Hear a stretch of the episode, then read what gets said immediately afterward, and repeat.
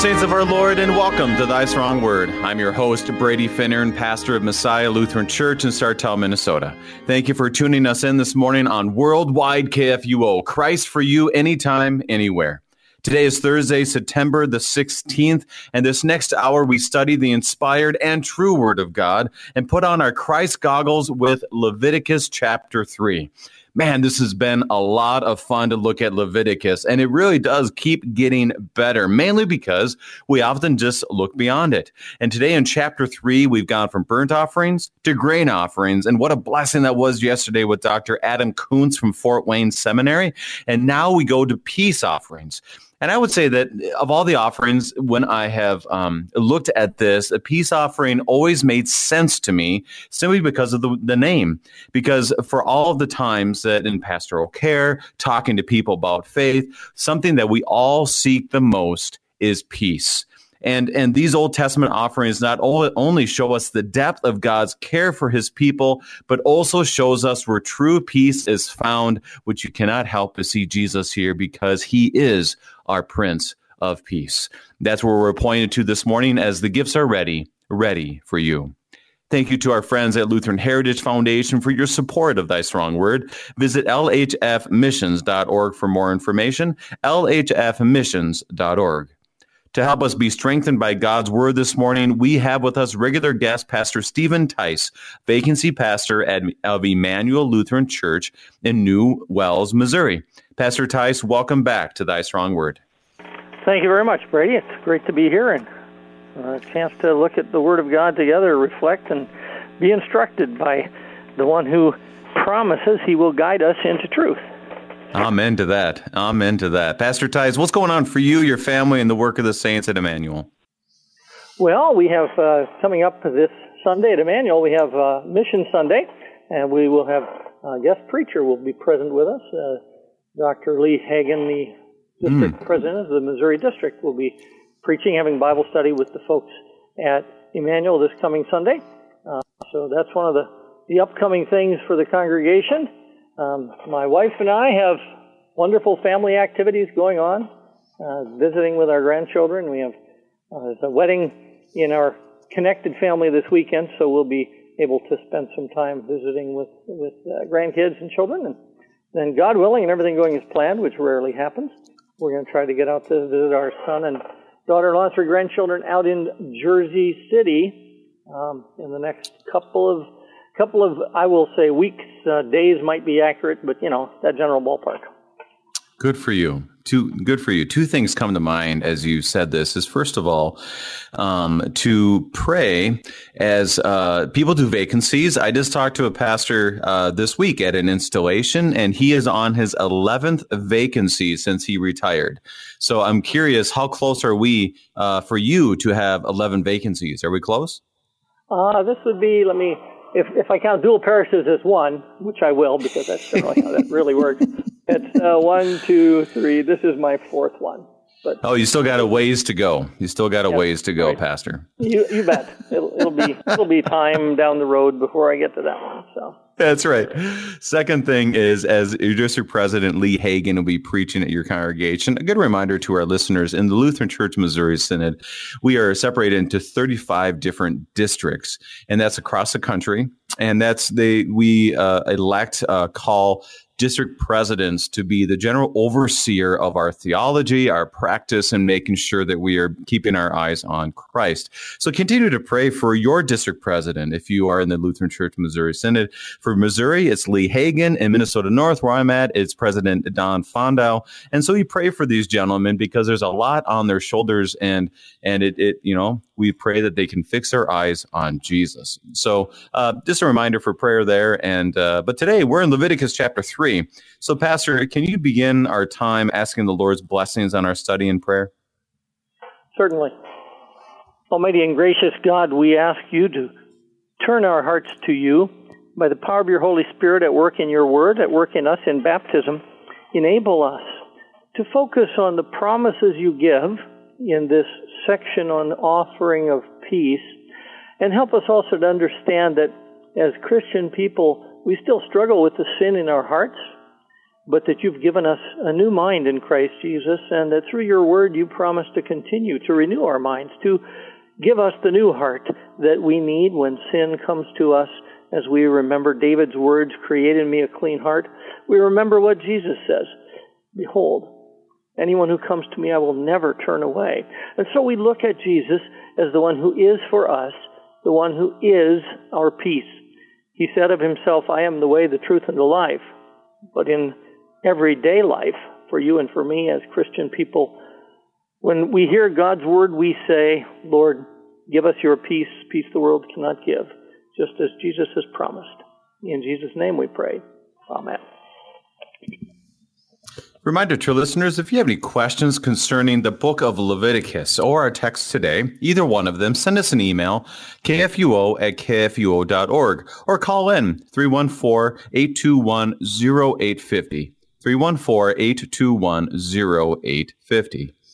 Now, Pastor Tice, I have I have two questions for you. The first one is Leviticus is one of those books that we typically don't go through. If you do, this is kind of like the final straw where people are reading the Bible. They get through Genesis, they get through Exodus, and then they and then they and then they get into Numbers and they get into Leviticus, and and Leviticus ends up not. Excuse me, I'm out of order already. But you get to Leviticus, okay. and it's kind of that final straw where you just stop reading because you're, oh, it's just too much, you know? So my question for you is, first of all, have you done many Bible studies on Leviticus throughout your ministry? I haven't done many. I have I have done Bible studies on Leviticus. Uh, basically, uh, part of part of looking through the the Lifelight series, it you know it does mm-hmm. does work with that book, and and then also when just working through with uh, the congregation that that we were looking at books of the Bible, we went through all the books in sequence, not in depth, but we went through all the books.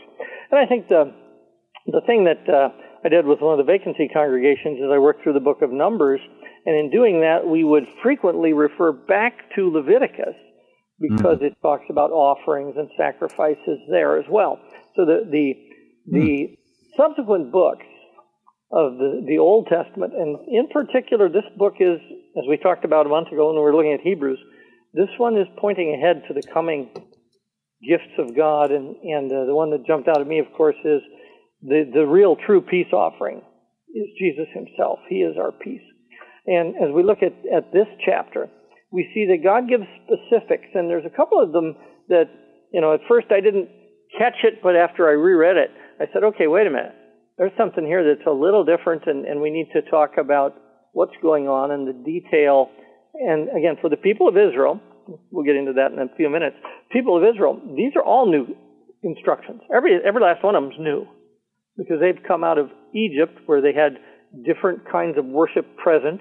There was no priesthood at all in the sense of God's ordained orders. There were household heads of family, but you might remember that Joseph married the daughter of a priest of the Egyptians, uh, Potiphar. And, and mm. so we're looking at a culture in which priests had roles. And when you roll over to the time when the people started selling all their livestock and their land and finally themselves into slavery during seven years of famine in Egypt, the two groups that were exempted from that cost because they were provided for through the offerings of the people and the, the royal household, if you will, were the, the Pharaoh's family, the household of Pharaoh, and the priests. So for the people of Israel, their culture already has in its mind priest is a different category. But the distinction here in what we're doing with Leviticus is God has said, These are the priests. I have chosen for myself the family of Levi. And out of the family of Levi, priests will come from the family of Aaron. And you don't pick the priests, and no priest elevates himself. I've set together a routine, a route to follow. And the reason for that is, very simply stated, I am, the, I am Yahweh your God. This is why hmm. you do this, because I'm your God. It's not like we have to understand this. It's no. Our God said do this, so we're going to do what our God said, even when we may not catch it all. And that's part of what's going on in this chapter is the distinctions being made about the peace offering and what you can eat and what you can't eat and what's burned and what isn't burned and all those things. So we'll get into those details in just a little bit here. And so is uh, and, you you you basically hit my second question, but just want to make sure because we look at chapter one, the sin offerings, chapter two, the grain offerings. Uh, what makes uh, what would you say as we begin? What makes a peace offering different than the first two? In your as you look at this, well, the peace offering can be offered at any time by anyone, but it's not in response to an offense. The peace offering is somebody comes to the house of God and offers a peace offering. And in, in the ritual of the peace offering, the individual is hmm. going to go through the process of bringing the offering. He kills it himself, but the priest collects the blood. And, and so the, in this instance, the killing of the animal is done by the one who makes the offering, not by the priest or the Levite. And so this, there's specific indication that the, the peace offering originates with the will and action entirely of the person making it, not with an offense of the law that must be remedied. And so we see a, a distinction here in that way. And then again, the other one is as we look at these particular animals that are brought, mm. the individual bringing them will lay his his hand upon them, on the head of that animal, and this is an action that says, I claim the animal as belonging to me, and now I give it from me. I'm not bringing somebody else's gift. This one's from me.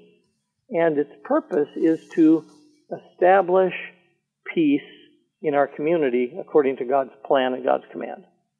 So. That's a uh, you know that's very helpful as we look at the distinctions because it can be very difficult, especially when you get into sin offerings and you get into other offerings. You're kind of like, oh my gosh, I'm getting lost in the weeds and guilt offerings and so forth. But it is helpful to see this as distinct, but yet it builds off of other things. You know, it, the, the burnt offering is it appears that it's kind of a, a it goes in uh, in order where you have mm-hmm. the burnt offerings and then grain offerings and then peace offerings and we get a little bit of a feel for that. So like you said and you alluded to this before there's an order that we all need. I mean this it goes with everything in life. You're like okay what's the order? What's the procedure?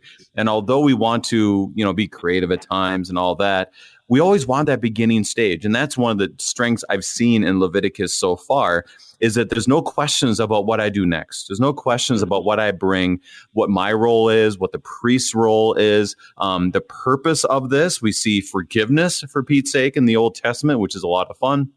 And now we come to this point where we get to what we all need, which is peace, as you said, points us to Christ. Anything else before we begin, Pastor? Um, no, I, will hit a couple of things when we get to them. As I mentioned, there's a couple of distinctions that jumped out at me when I read through it second time. Love it. Love it. So let's let's go through it a third time. Here we go. Chapter 3 of Leviticus verses 1 through 5. If his offering is a sacrifice of peace offering, if he offers an animal from the herd, male or female, he shall offer it without blemish before the Lord Yahweh. And he shall lay his hand on the head of his offering and kill it at the entrance of the tent of meeting and Aaron's sons, the priests, shall throw the blood against the sides of the altar. And from the sacrifice of the peace offering, as a food offering to the Lord, he shall offer the fat covering the entrails and all the fat that is on the entrails, and the two kidneys with the fat that is on them at the loins, and the long lobe of the liver that he shall remove with the kidneys. Then Aaron's son shall burn it on the altar on top of the burnt offering which is on the wood of the, on the fire. It is a food offering with a pleasing aroma to the Lord. Okay, like you said, there's a number of things you want to highlight. What do you have in the first five verses? Well, first of all, notice that this is a real change. We now have the peace offering can be either male or female. Hmm. The previous offering, sin offering, had to be male. The sin offering was pointing directly to Jesus as the one who is going to be offered for the sins of mankind. And the, the rest of the requirement, it's without blemish or spot. That's still there. You know, we, we bring to the Lord the best, and in the sense that it's, again, I, I go back to this every time I deal with the issue of, of sacrificial rituals in the Old Covenant. Um, basically, what God says is, you pick the best of your herd, the best of your flock as, as a person living in a rural community, I understand the concept of bloodlines. And what God is saying is, you take this year old male for the sin offering, what you're doing is you're in, investing your potential future agriculturally in God. Because you've taken this unblemished animal that you would have picked and said, wow, let's raise that one to be the, the ram for our flock. Let's take that bull for the, the herd that we're going to have for future livestock. And you take that best one and you bring it to God and you invest your future in God. And, and this is the same requirement. It's, it's without blemish or spot, but it can be a male or a female. And as you're looking at it, it doesn't have to be a year old. There's no specific about the age of the animal, just that it's in perfect shape. So this one is far less restricted, and so far more people can find in their own livestock supply an animal that meets the requirement for peace offering without, I'm going to use the word, extensive search. Now, that's, you know, that's based on my understanding of agriculture and having lived in rural communities much of my life. I, I realize that, you know, if your flock's bigger, you got a whole lot more choices. But you're also given more options to choose from with this peace offering. And so, because it's male or female that can be offered, peace offering is not only more inclusive, but it's aimed at a different objective. Its objective is to build peace in the community of believers. There's already peace with God and the believer because the sin offering has been offered. But there's still the focus on the right sequencing. The man or woman who's offering the offering, in this case it says he, okay? Mm-hmm. Bring it to the, the place where the priest is, at the entrance of the tent of meeting. That's still the place where offerings take place at God's appointed site. And then when he puts his hand on it, it says, This is mine. He then kills it, but the priests have to be ready. There's a total involvement of the community. The man's bringing the peace offering, but the priest has to be ready with the basin to catch the blood. The person who brings the offering kills it himself, slits the throat, opens up the arteries, and the blood comes out, but the priests have to catch the blood.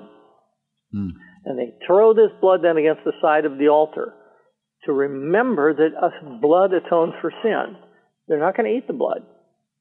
Back in Genesis, after the folks got off the, the ark, and God says to Noah's family, Go ahead and eat the meat. I give it to you to eat, but don't eat the blood. God is still reserving the blood as something not to be eaten. The meal itself is going to include certain parts of the body of the animal that's being offered. But the blood is taken right away, gathered up by the priest, and then thrown against the sides of the altar where the cooking will take place. So it starts off with this wider inclusiveness, male or female, any animal, doesn't have to be year old, you pick it. You've come in peace, your sin is covered. Now live in response to the peace you have with God by extending the peace to the community because the peace offering is going to be burnt, but the meal is going to be then shared with the family of the priests and the Levites. So this is a community building activity tied to the fact that you've already been made at peace with God through the sacrifice for sin. Now you build community. So this is, you know, it's a, a wider focus than the other offerings in what it does for the congregation as the people gather for worship. One question that did come in, and this was an email that's kind of for in general, is when you have the peace offering, that they bring this animal um, to the tent of meeting. Are we talking about, because when you look at the tabernacle, mm-hmm. in page 139 of the Lutheran Study Bible, that's I've always tried to highlight people to see that visual. Are we talking that this individual brings this animal to the holy place, or are we talking they go all the way to the most holy place and make a handoff at that point? How would you? Because you have you have the tabernacle area, the focus of worship, mm-hmm. the bronze altar, so forth, and then you have within that is the tent of meeting. And I, you know, I, I think I know, but I want to make sure that I know because I know Pastor Tice knows most of these things. We're talking about they do this transaction in the holy place or the most holy place. This this transaction is going to occur at the courtyard as they come to the entrance into the courtyard where ah. they stand where there is an altar to sacrifice because what we have in the holy place is only an altar of incense See, that's what I was thinking no, too. Yep. Okay. There's no altar to burn uh, a sacrifice other than incense. And this offering, although it's intended to produce a sweet smelling savor to the Lord, is not incense. So it'll be outside in the what we call the courtyard or mm-hmm. the forecourt. It does not enter into the the tent itself. It's at the entrance to the tent, so that the gotcha. the one killing the animal is going to be standing out where the bronze altar is, and that's the altar then that the priest will take and throw the blood against. So the blood itself is on the outside. The whole, the high priest is the only one who enters into the holy of holies, or even the holy place, really, with blood for a sacrifice. It's already been sacrificed, and he carries it into the the most holy place and puts it on the the mercy seat, the covering uh, between the cherubim there on the Ark of the Covenant. That's the only time blood goes into the Holy of Holies on the Day of Atonement. All the other blood stays out in the courtyard. And so this is a, a relatively public event, if you think oh, yeah. of it that way. This mm-hmm. people are seeing this happening. They're they're they're they're they're seeing the symbolic nature of it. And then what makes this one, like you said, unique is it isn't just meat that they're going to go burn up outside the camp, which is what we have with others. But this one, this is actually meant, like the grain offering, to be fed to the priests. Um, and and so that that's an interesting dynamic to me. Explain that to us. Why why is that an important dynamic, or how would you look at that? That, that they actually feed them with this meat and the peace offering. Yeah, the the uh, realization that what God says is, as the people of Israel are leaving Egypt and then in the wilderness, and they're going to enter the land of promise, He has made it clear that the inheritance for the Levites is to serve God to serve the temple later, the tabernacle or the tent of meeting at this point in time, and also then from that family come the priests. But they are not going to get their own territory. When they get into the land of promise, now as they travel through the wilderness, they travel in tribal quarters, one quarter in front of the tabernacle, one quarter behind the tabernacle, one quarter to the right of the tabernacle, one quarter to the left of the tabernacle as the priests carry it through. But those are the Levites carrying the tabernacle because you've already got the tribes of Ephraim and Manasseh. So the Levites are traveling as a tribe of God's people that's already in the other tribes. In the promised land, what's going to happen is the Levites get various cities, but those cities are scattered throughout the 12 tribes, land-wise, so that you can always have a place where the priest and his family live. And the way you then do this is you provide for them in those cities later, not here in Leviticus because they're all in one cluster walking through the wilderness. You have the community in which there is a town or a city where Levites and priests live so that you can go there and you can give the gifts to them. And so the, the sharing of the food, because the Levites are in service to God, their inheritance is not going to be land with pastures and flocks. Now, when they get a little city in, in the uh, land of Canaan later, the you know the gardens there, mm. those are theirs as well. But but they don't have this agricultural livelihood. Their pattern of behavior is going to be teaching and instructing people with the Word of God, and so the community is supporting and feeding the priests. And and this also means you you eat together. It also is a way of saying, you know, even though that's a Levite, even though that's a priest, we still have the same standing with each other that we serve God together we just have different roles. And I think that's really a key thought for us in the Christian church today, is that the Lord has given gifts to His church. Not all people have the same gift. The Lord has made callings to people in His church. Not all people have the same calling, but we all have the same Lord, the same Father. There's one baptism, one God and Father of us all. We all share the same faith. And so in, in our relationship with God, we are all co-equals. Hmm. In our function and in roles in life, we have different functions but our standing with God is equal through Jesus Christ.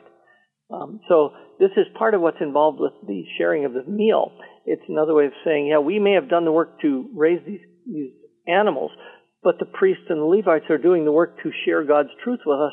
So God feeds all of us through the same sources, spiritually and physically. So that's that's really a big part of the shared meal going on with the priests and the Levites families. That that it's God who provides all our needs, physical and spiritual. Now, I just want to make sure I clarify and I heard you correctly because I that's one part I didn't read a lot of in chapter three because it's more reference later on of the sharing of the meal, not so much in chapter three here. Is when they would have this meal, would this incorporate the normal layperson and the priests and Levites, or is it just the Levites who ate this meal? Part of part of it would have been the priests and the Levites. Um, Okay. Others other sacrifices would have been. I'm going to use it this way: a portion was eaten right there, and then Okay. the remainder was taken home to the family of the priest. And- Gotcha. and Okay. I'm going to Okay. I, I'm going to ask a simple question. Have you ever been at the butchering of a hog?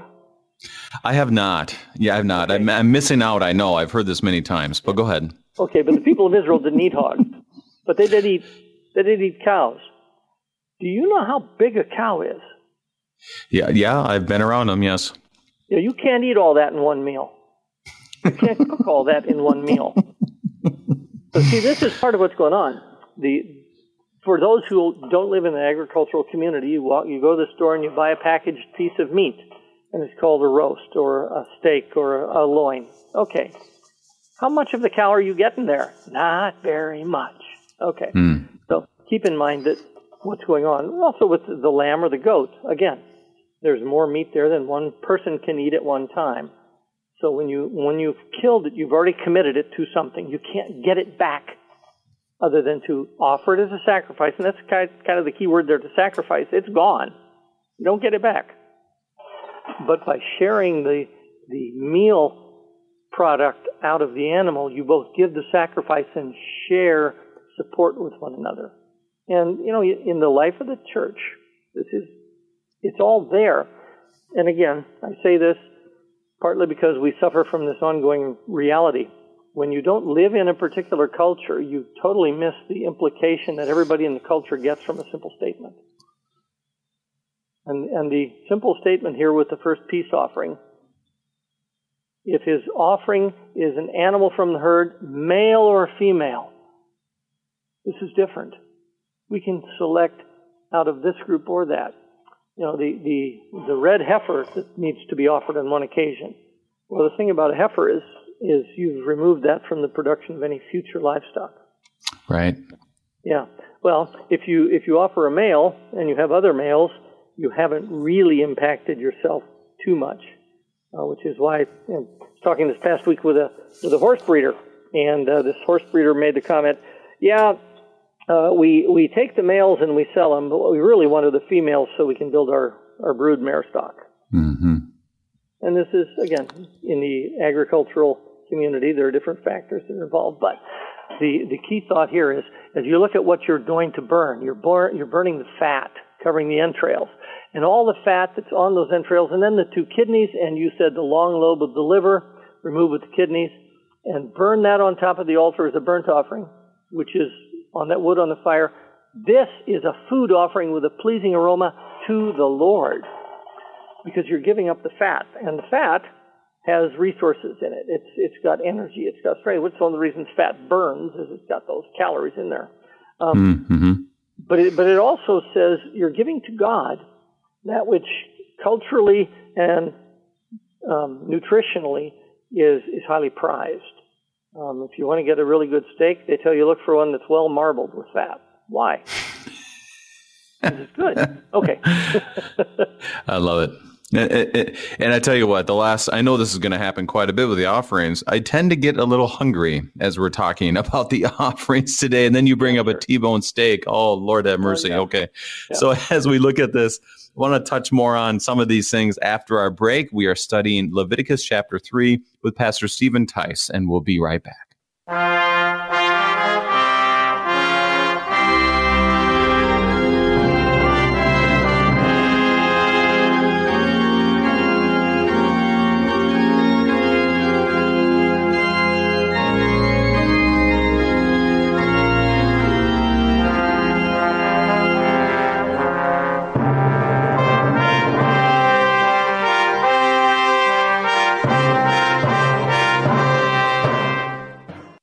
Our listeners and supporters are talking about Worldwide KFUO. I'm listening to you on my Kindle here in Great Falls, Virginia. I just want to thank you so much for the beautiful music, and I'm so thankful for you. God bless you and keep you in your good work. Thanks again. Bye bye. To leave a message on the KFUO comment line, call 314 996 1542. Christ for you, anytime, anywhere. Worldwide KFUO.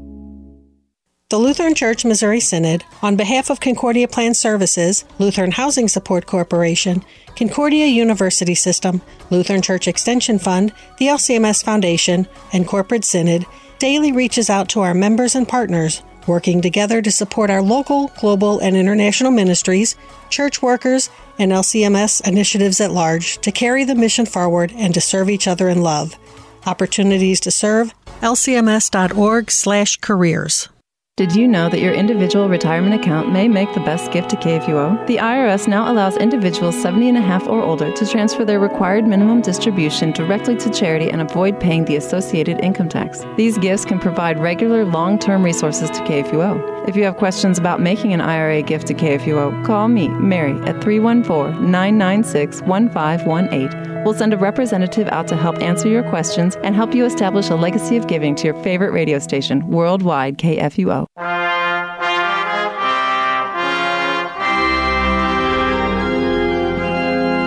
And welcome back. We are studying Leviticus chapter 3 with Pastor Stephen Tice. And as we look at this, we've slowly gone through because we wanted to make sure you laid the foundation. And something that struck me, and I want to hear your thoughts on this also, Pastor, is that in my mind, what I would have envisioned uh, without digging deeper, is that they bring the sacrifice, they bring the cow, cow, which is kind of crazy to think about butchering that thing right in front of everybody, or the sheep or the goat, and you bring that to the, the front of the tent of meeting and you just okay, here you go. That's my offering. End of story. But no, there was participation by the lay people and then there was participation by the priests. And so I found that to be fascinating. And I'm trying to grab my, and we've been talking about this from, from the beginning of Leviticus, and we'll continue to do so, trying to grab my arms around a little bit of how does that quote relate to us today? Or how can we, what, what, what does that mean for them? What does that mean for us? Any thoughts on how you'd break that down? Yeah, there's uh, comment I made earlier is we all have various vocations from God but in, in the church, we all have the same standing of peace with God through Jesus Christ. And a big part of this is, is to recognize that the nation of Israel, as we think of, you know, we hear the word nation, think politics. This was an extended family, and they all had the same ancestor slash father, Jacob. And so we all have the same father. We are all children of, of God together. And so we have this relationship that is an extended family, and at the same time, it's a, as you mentioned, a participatory activity. It's, it never, never has the church intended it to be. You go to church, the pastor tells you everything you need to know. You're all filled up. Now you go home, and that you know you don't do anything else because you got filled up. No, you're coming to the house of God Sunday mornings. Generally, some churches have Saturday night, Monday night, Wednesday night, Thursday morning. Whenever the people of God can gather, they gather. And so what they're doing is, is they're gathering together around the gifts of God, as you mentioned earlier, uh, the Word, the gifts of the sacraments, the Lord's Supper, baptism, absolution. The priest gives those things out, the pastor gives those things out in our, in our communities, and the congregation receives, but the congregation shares it right back. We, we have a phrase in our liturgy that goes like this The Lord be with you. And then the response is, and also and with, with your spirit. That's true too. yeah, it's there too. And I think I think the, the key understanding is that the pastor speaks the word be the Lord be with the people there and they say right back to him and the Lord be with you because if the Lord isn't with the pastor, nothing's going to happen. And if the Lord isn't with the people, nothing's going to happen. And it's not like, oh, we need this one person to bring us the magic. The priest had an office, but the promise was from God. The pastor has an office, but the promise is from God. But mm. what does Paul say in 2 Corinthians? He says, He became sin for us that we might become the righteousness of God in Christ Jesus, which means every person in the church, pastor, lay member, age doesn't matter, gender doesn't matter, occupation, education, abilities don't matter. We are the righteousness of God in Christ Jesus. Well, what's going on with the sacrifice is this is the peace that God gives. God gives the peace. The person sacrificing doesn't give peace. The priest who catches the blood and throws the, blood against the altar doesn't give peace. Mm. They share in the peace that God has provided by these these rites and rituals in, in Leviticus, and we share in this peace that God has given us by the, the true Lamb that takes away the sin of the world. And so we, we function in a, a back and forth community. And the minute we forget that, you know, it's so easy to see the church hierarchically. Well, this person is in charge, and then there's this group under them, and these these people do this, and so that, and then you get to the the the old misapplied phrase, the the, the low man on the totem pole, uh, because the church isn't a totem pole. you know, no, human structures can can look that way, but but the church isn't structured that way. Jesus calls for shepherds to tend a flock. And if you ever noticed in a flock, the the idea is that everybody's equal. The shepherd's going to care for all of them. They don't all do the same thing, but they all get the same care. And so we look at, at the life of the church and we see the, the, the peace offering. It's together, and everybody's going to share in what's what's brought, because the one who provided it all is the same giver that you and I have giving us good gifts today. So, so let's keep moving forward because there are some connections I want to make okay. with exactly what you just said, but I also want to get through because we feel like we have some repetition that happens here. And. I think there are some distinctions, as we know, because first it's the cattle, and now we'll read about the uh, the the sheep as we yeah. look at the next few verses, verses six through eleven. If his offering for a sacrifice of peace offering to the Lord is an animal from the flock, male or female, he shall offer it without blemish. If he offers a lamb for his offering, then he shall offer it before the Lord, lay his hand on the head of his offering, and kill it in front of the tent of meeting. And Aaron's son shall throw its blood against the sides of the altar. Then from the sacrifice of the peace offering he shall offer as a food offering to the Lord its fat he shall remove the whole fat tail, cut off close to the backbone, and the fat that covers the entrails and all the fat that is on the entrails. And the two kidneys with the fat that is on them at the loins and the long lobe of the liver, that he shall remove with the kidneys. And the priest shall burn it on the altar as a food offering to the Lord. So th- there's clearly a distinction cattle to sheep there's mm-hmm. some a lot. Most of it's the same, but any any distinctions or highlights you have from these verses? Well, there, there uh, another factor that shows up here is cattle graze in one kind of land and can live off certain plants. Sheep can graze in the same area, but they will only get nutrition out of certain plants in that same area. And there mm. can be a spot where you can graze with sheep, but cattle really won't produce. So what's going on here is you also have a a inclusiveness that no matter where you live in the land of Israel, whether you're up on the rocky heights where only the goats can eat, or if you're down in the smooth, soft pasture ground where you're you're able to graze sheep, but you know you can't grow any hay, or if if you've got the kind of place where you can grow cattle, and so all the people who are making offering are included. But then the distinction now with with in particular with the sheep is the way the Creator has made the various animals. And the Creator points out that in this particular lamb, you're going to find a fatty deposit at the base of the tail. And this is tied to the production of lanolin and, and preserving the quality of wool uh, that, that's the byproduct of sheep. And so there's extra fat in the sheep that allows it to have a good, healthy condition. And this area must also then be harvested, if I can use that phrase, in the offering of the lamb. You don't just do the, the fat that's in the intestinal areas around the, the kidneys and the liver. You, you get it off the back, the tail base of the lamb. Notice neither, neither animal previously mentioned, male or female, uh, from the beef category, has that kind of a fat deposit, so it's not needed. But this one, hmm. you're getting all the fat that's readily accessible, not marbled in with the muscles. Uh, a, a fatty deposit can be pulled out by itself. So the the uh, clear indication is the Lord says those who offer the sheep don't get the excuse of saving the fat from the sheep And you know, living in a land where people produce oils from animal fats, this is you know a significant source of of uh, animal fat that can be rendered into an oil or some kind of similar product. So the Lord's calling for a sacrifice. And so all the fat that's valuable is being taken and given to God. So as we look at that, is there any other uh, distinctions that we would see in with the sheep? I mean, there's there's obviously a connection there with uh, the sheep and the shepherds and everything else because you don't have you don't have any of that language of a cattle uh, in the New Testament. So I was trying to just rack my brain because you have the sheep and the goats at the end times. Um, anything else that pops to mind as we look at this distinction of now to the sheep? Well, uh, the you know, the, later on in, in Scripture, we find the psalmist talking about that we are the people of his pasture and the sheep of his hand. Mm-hmm. The connection, generally speaking, with herding cattle and herding sheep is, is different.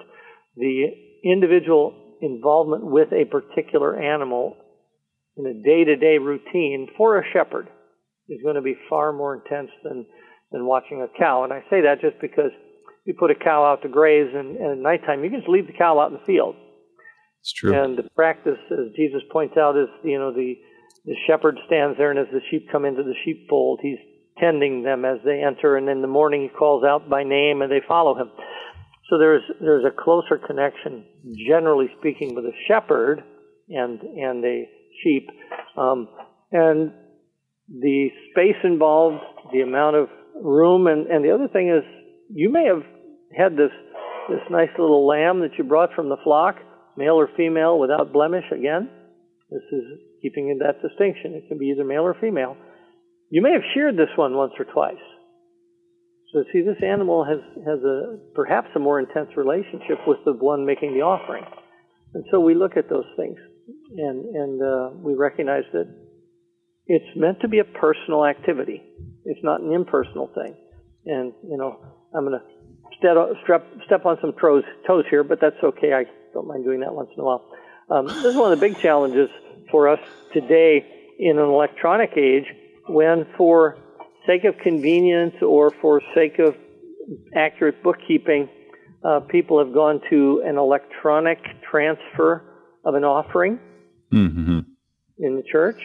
Now, I'm not saying that's wrong, but I am saying it certainly is very impersonal because Sunday morning you're not giving something uh, directly to the Lord, or you know, in a worship service where you contribute it, and you know, if, if you do it with an electronic check, you know, it's, it's so important to to come back to remembering that we do these things in a way that says we are giving to God out of thankfulness, not we're doing a business transaction.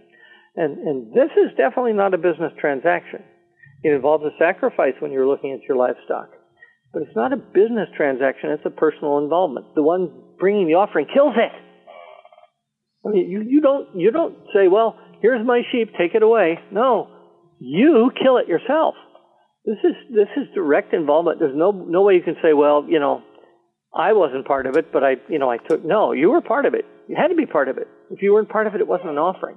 And and that's that's a challenge. I remember uh, having conversation with uh, the late uh, Reverend Herbert Miller, Herbert C. Mm. Miller Jr., who was for a period of time uh, first vice president of the synod and had been president of the Southern Illinois district when I served the parish there.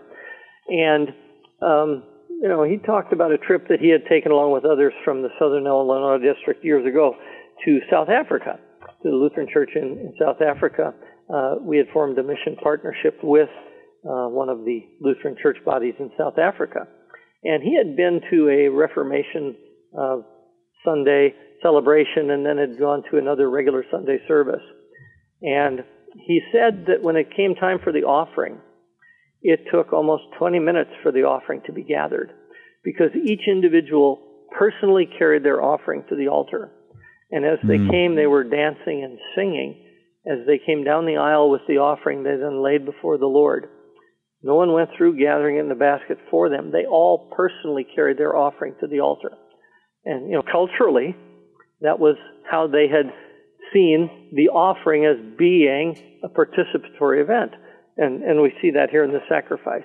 in many of our Lutheran churches, other Christian churches in the United States, parts of Europe. A gathering a box may be left at the door. You drop it in there. With COVID, we've stopped trying to touch things, so we've used, you know, a, drop it in the, the offering plate. Years ago, we had the Klingenbeutel, the little bag on the end of a stick, and the usher would come down the aisle and extend it down. And if you know you happen to doze off, there was a bell at the bottom, and you could shake the stick, and the bell would ring to wake you up for the offering. And, you know, but but you didn't go anywhere. You stayed sitting. And today, many of us still have this. You don't do it the idea that you had to participate fully to make this sacrifice mm. is, hmm. I think, instructive for us today. And yeah, I, I, would get in trouble if I proposed, especially with COVID restrictions, I proposed to the folks at Emmanuel, we have everybody bring their offering up to the altar during the time of the offering and place it themselves there. Um, again, partly because of COVID issues, partly because of mobility issues. Yeah, there's all kinds of things where, and if you're not accustomed to doing something, to change just for the sake of change is always wrong. And, Absolutely. And, and if you can do it to, to teach something and make a point, then maybe you do it once a year. You know, maybe on Thanksgiving yep. people do that. It, it makes the point, uh, and helps people to see why you do it. So, uh, again, this is part of what's what's involved with the man, the individual bringing the offering, male or female from the flock, without blemish. And if he offers a lamb, he offers it before the Lord, lays his hand on the head, it's mine, I claim it, possession. And then he kills it himself and the priest catches the blood. And then that fatty tissue around the tail.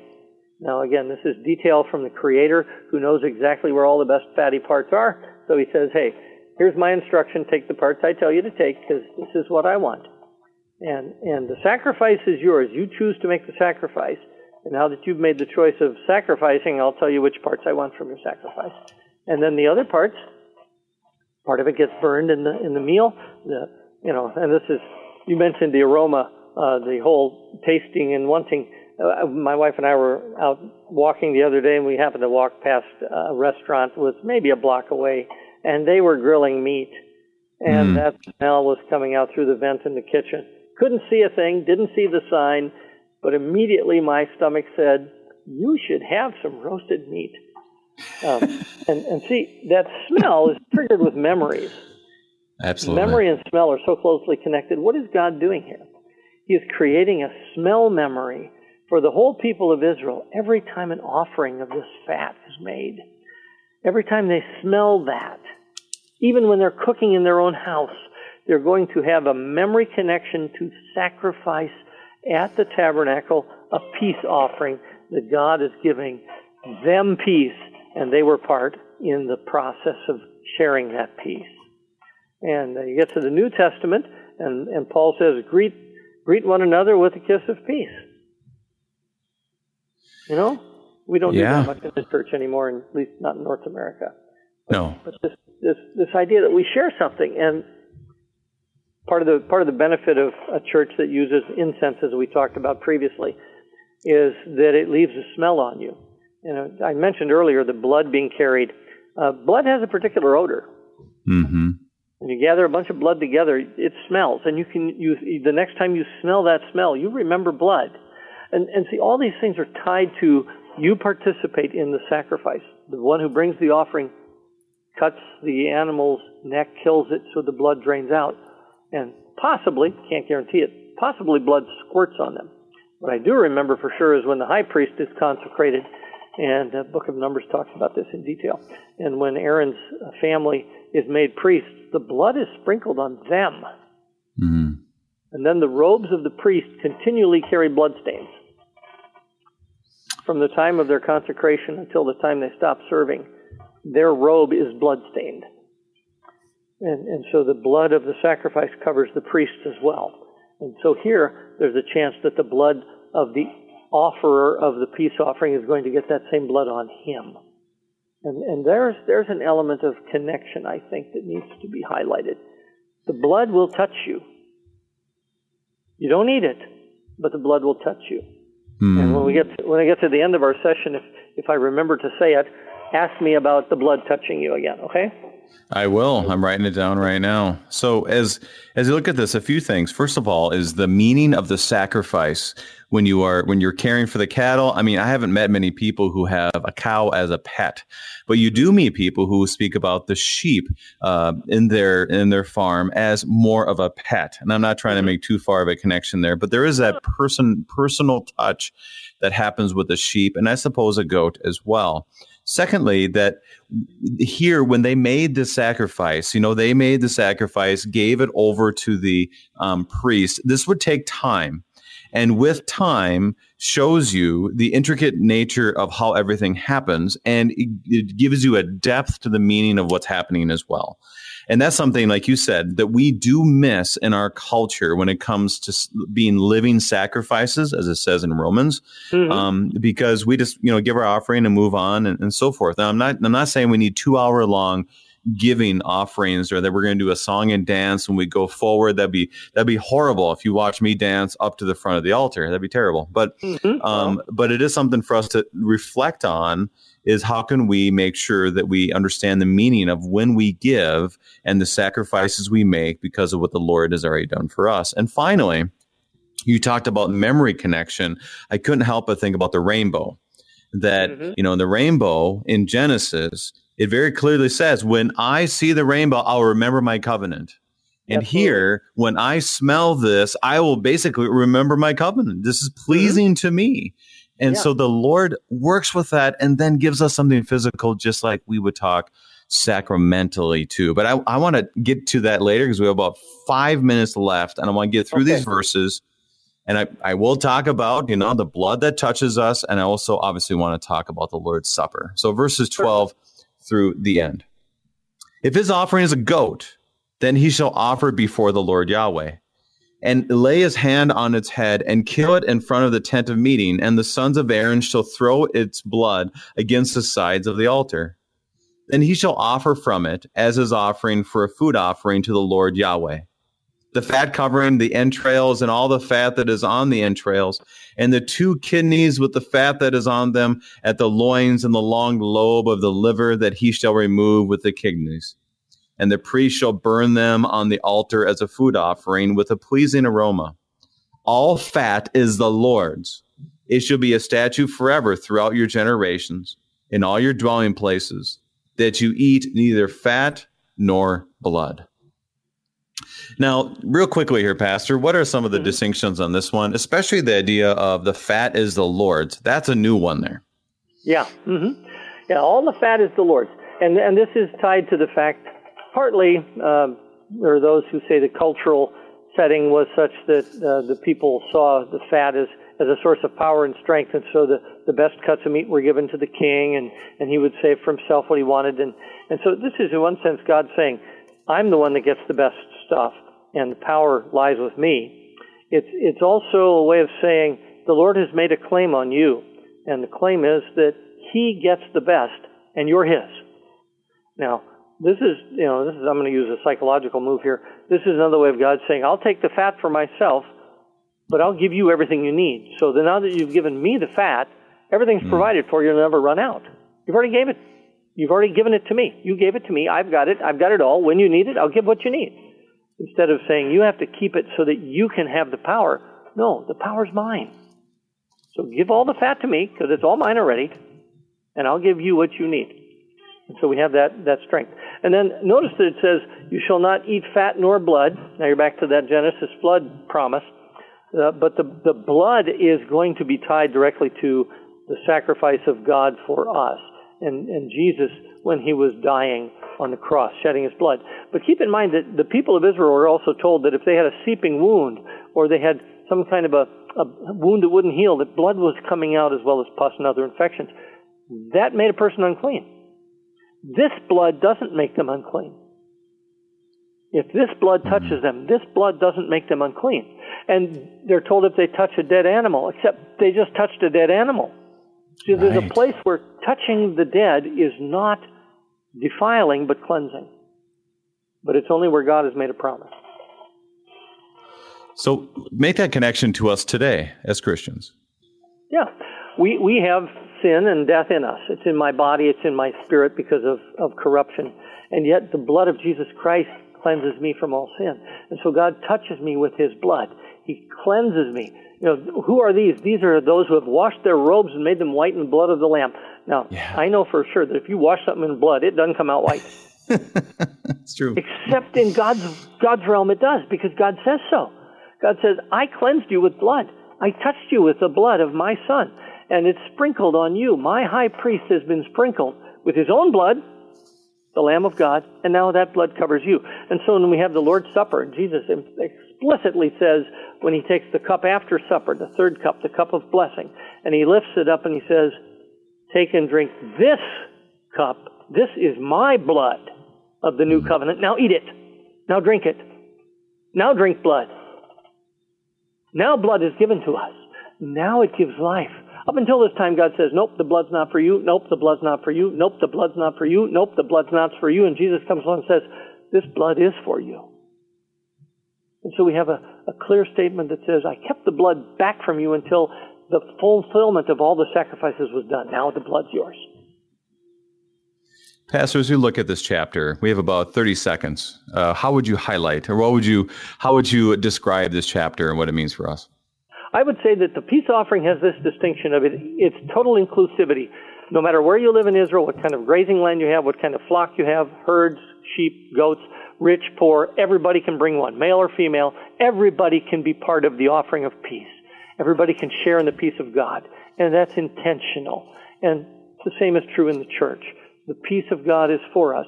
You know, not everybody has the same personality, and sometimes you you know you get upset. Some people are melancholy, others are calm, some are angry, some are some are excitable. It doesn't matter what your personality is. You have the peace of Christ, and we all share it together. It doesn't take away our personality.